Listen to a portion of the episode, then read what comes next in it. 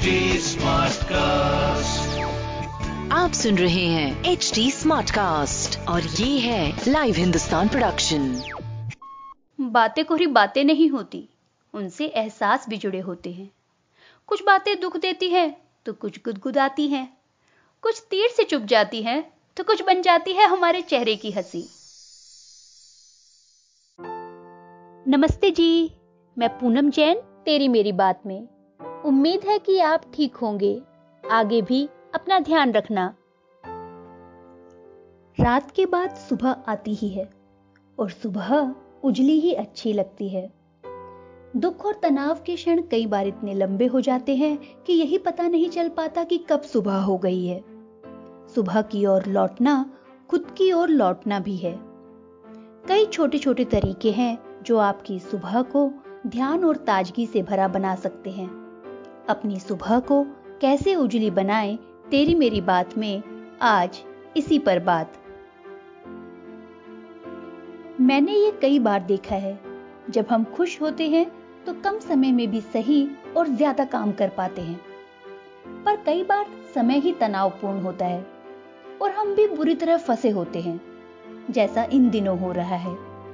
ऐसे में हमारी सुबह बहुत ही सुस्त ढंग से गुजरती हुई आगे बढ़ती है, जिसका असर दिन भर के कामों पर पड़ता है।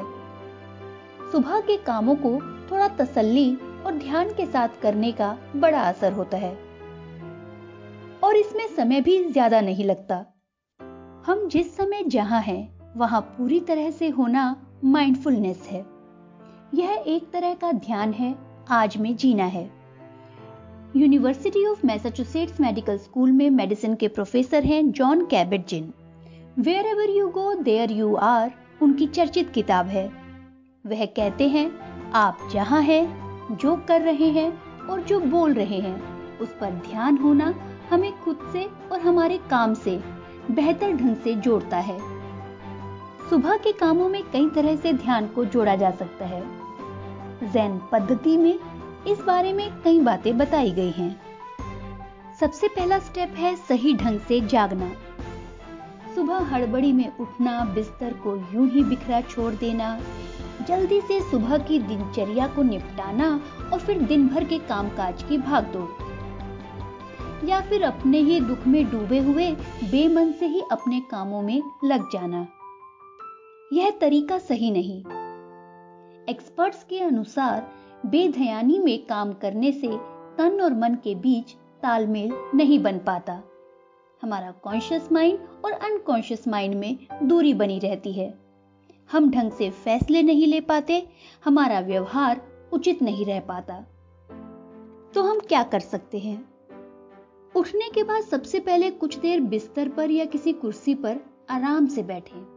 आँखें बंद करें और देखें कि हमारे शरीर में क्या हो रहा है, हम कैसा महसूस कर रहे हैं। कुछ गहरे सांस लें व छोड़ें। नाक से सांस लें और मुँह से छोड़ें। जब सांस लें तो पेट बाहर जाए और जब सांस छोड़े तो पेट अंदर जाए। फिर खुद से पूछें कि क्या चाह रहे हैं, कैसा लग रहा है। हो सकता है कि आप तुरंत पानी पीना चाहें, संगीत सुनना चाहें, या कोई जाप या प्रार्थना करने की इच्छा हो। मन दुखी है तो खुद से कहें कि आप अकेले नहीं हैं, सब ठीक होगा। अपने और अपनों के लिए आभार व्यक्त करें, सबके भले की कामना करें, अपने पार्टनर को, बच्चे को या पेट्स को दुलारें। दिन भर के लिए अपनी कोई संकल्प तय करें। जैसे आज आप करुणा से या दया से पेश आएँगे, गुस्सा नहीं करेंगे, दूसरों को समझेंगे या फिर अपना ध्यान रखेंगे। अब कुछ देर योग व प्राणायाम करें। कुछ देर टहले या कोई नया व्यायाम करने की कोशिश करें। कुछ देर धूप व ताजी हवा को महसूस करें। अब अगला काम है ध्यान से नहाएँ और ध्यान के साथ ही खाएँ। हम ब्रश करते हुए और नहाते समय भी ध्यान कर सकते हैं। क्या कभी आपने गौर किया है कि ब्रश करते समय जब ब्रश दांतों में घूमता है तो कैसा लगता है? पेस्ट का टेस्ट कैसा आता है? आपके मुँह के अंदर किस तरह की बनावट है? उसका स्पर्श कैसा है? इसी तरह नहाना भी अपने शरीर से जुड़ना है। पानी की छुअन, उसके ताप साबुन या शैम्पू की सुगंध हर चीज़ को महसूस करें। कई बार हम सुबह की भागदौड़ में सबसे पहले अपना ब्रेकफास्ट छोड़ देते हैं। सुबह का नाश्ता ज़रूर करें। मुँह में कुछ भी रखना, थोड़ा चबाना, फिर निगल लेना, यह सही नहीं है। खाने के साथ अपने रिश्ते को बेहतर बनाएँ। जो भी खाएँ, पूरा रस लेकर खाएँ। खाने से पहले आठ दस गहरी सांस लें, फिर भूख के अनुसार खाएँ। जो भी खा रहे हैं, उसे शांत मन से, ढंग से चबाते हुए खाएँ। अब इसके बाद दिन भर के कामों में जुटे और किसी भी काम की शुरुआत से पहले गहरी सांस लें। इसी के साथ, टाटा!